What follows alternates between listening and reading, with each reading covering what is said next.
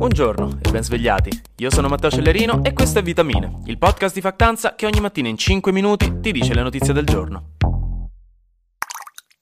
C'è stato un importante summit, una riunione da giacca e cravatta e foto di rito a Kiev, che Joseph Borrell, l'alto rappresentante per gli affari esteri dell'Unione Europea, anche se stando a internet ho appena controllato è alto 1,78, quindi alto rappresentante per l'Unione Europea, non lo so, è un rappresentante nella media. Comunque ha definito questo incontro storico. Di che incontro si tratta? I ministri degli esteri europei si sono incontrati per la prima volta al di fuori del territorio dell'Unione e nello specifico a Kiev, dove hanno preso un tè alla menta con Zelensky e parlato di varie cose, tra cui fondamentalmente il supporto europeo all'Ucraina, visto che la guerra ormai va avanti da 18 mesi, ma soprattutto molti analisti hanno notato degli scricchioli qua e là nel supporto all'Ucraina da parte di alcuni suoi alleati.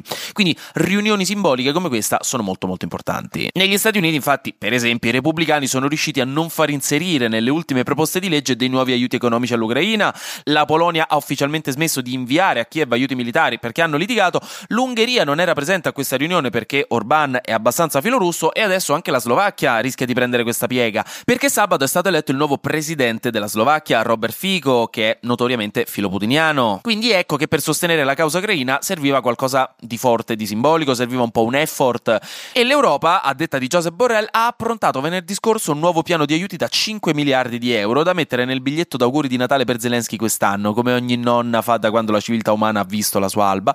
E a questa riunione di ieri, a cui ha ovviamente partecipato anche il nostro ministro degli esteri italiani, hanno parlato di pace, dove l'unica pace possibile è stata considerata quella di Kiev, quindi senza acquisti territoriali da parte della Russia. Hanno parlato di guerra, chiaramente, visto che l'Ucraina sta portando avanti una controffensiva da mesi, che però è molto lenta e questa cosa, per esempio, sta facendo innervosire gli Stati Uniti. Tra le altre cose, poi hanno parlato, e anche questa è una tematica molto importante per Zelensky, del futuro ingresso dell'Ucraina nell'Unione Europea. Per farlo, per far entrare l'Ucraina nell'UE, servono tutta una serie di importanti riforme fatte dall'Ucraina per adeguarsi agli standard di democrazia, libertà economica, politica e di stampa europee. Quindi l'Ucraina, prima di poter fare questo passo, ha ancora bisogno di rafforzare l'indipendenza del proprio sistema giuridico e dei propri media, ha bisogno di deoligarchizzare le sue strutture produttive, quindi toglierle dalle mani di pochi ricchissimi uomini che controllano miliardi di dollari di aziende e infrastrutture e anche iniziare a tutelare maggiormente le minoranze presenti sul suolo nazionale. Zelensky, come è comprensibile, scalpita per entrare nell'Unione Europea, ma di base Bruxelles non ha fretta. Dice che succederà solo quando ci saranno le condizioni. E diciamo che senza dirlo ad alta voce, una delle condizioni è che finisca la guerra prima, perché chiaramente è difficile che l'Unione Europea voglia entrare in guerra accogliendo l'Ucraina mentre c'è ancora l'invasione.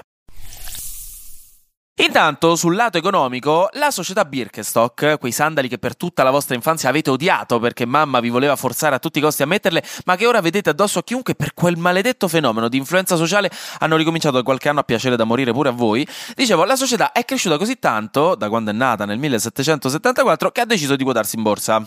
Si quoterà in borsa a New York. Probabilmente lo farà ufficialmente il 14 ottobre, sono usciti dei dettaglini sull'offerta, e la società metterà sul mercato 32 milioni di azioni ordinarie, tutte dal prezzo tra i 44 e i 49 euro, per una valutazione totale dell'azienda intorno ai 9 miliardi di euro, che non sono pochi soldi. Da noi in Italia, invece, di grandi colossi che muovono soldi ce ne sono, perché il gruppo MSC, quello che tra le altre cose ha MSC Crociere, la vacanza che ti manca, ha deciso di comprare il 50% di Italo, che è la società dei treni, che in realtà ho appena scoperto, fa parte di un fondo infrastrutturale americano chiamato GIP, Global Infrastructure Partners, questo giusto così. Quindi MSC comprerà metà di Italo, ha firmato l'accordo, anche se bisognerà aspettare il via libera delle autorità competenti, e verrà pagato circa 3,2 miliardi di dobloni d'oro.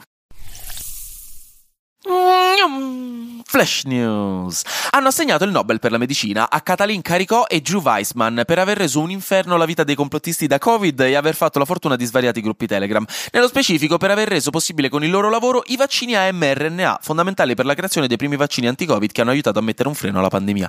Ai campi Flegrei, intorno a Napoli, è avvenuto un altro terremoto ragguardevole di magnitudo 4, poco più basso di quello di settimana scorsa e il secondo più forte degli ultimi 40 anni. Non sembrano esserci stati danni gravi, per fortuna. Infine, una bellissima lista molto simpatica e gioviale stilata da Deutsche Welle con lo European Data Journalism Network ci ricorda che 58 città italiane hanno concentrazioni di polveri sottili più alte delle linee guida permesse dall'Organizzazione Mondiale della Sanità. In queste 58 città italiane ci abiterebbe il 73% della nostra popolazione e al primo posto c'è Cremona, poi Monza e Brianza, Milano, Mantova e Padova, ma nella lista ci sono anche Napoli, Roma, Lucca, Pistoia, Taranto, Lecce, Torino e Benevento, quindi insomma non scappa praticamente nessuno, mi dispiace.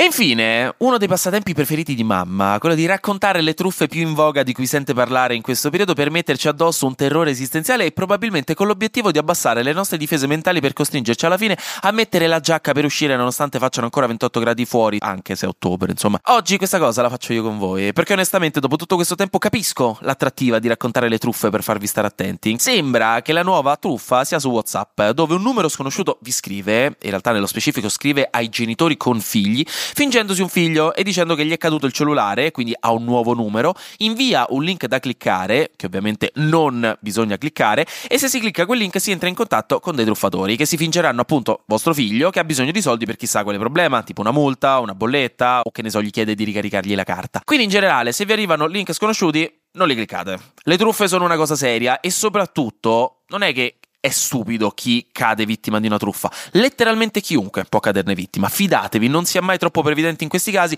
perché i truffatori sono dei manipolatori emotivi. Tutti abbiamo delle emozioni, tutti abbiamo delle emozioni che possono essere manipolate. Quindi anche per togliere un po' lo stigma nei confronti di chi cade dietro queste truffe, non è una colpa, nel senso, sono bravi oggettivamente i truffatori a manipolare le persone. Quindi, se vostro figlio o vostra figlia in generale vi scrivono da un numero sconosciuto, prima cosa che non costa nulla fare, chiamate il numero vecchio per vedere se rispondono. Sembra ovvio da fuori, però è bene ricordarlo perché in quei momenti uno magari si spaventa. Quindi mi raccomando, come mi direbbe mia nonna prima di fare letteralmente qualsiasi cosa, anche annaffiare le piante sul balcone, state attento.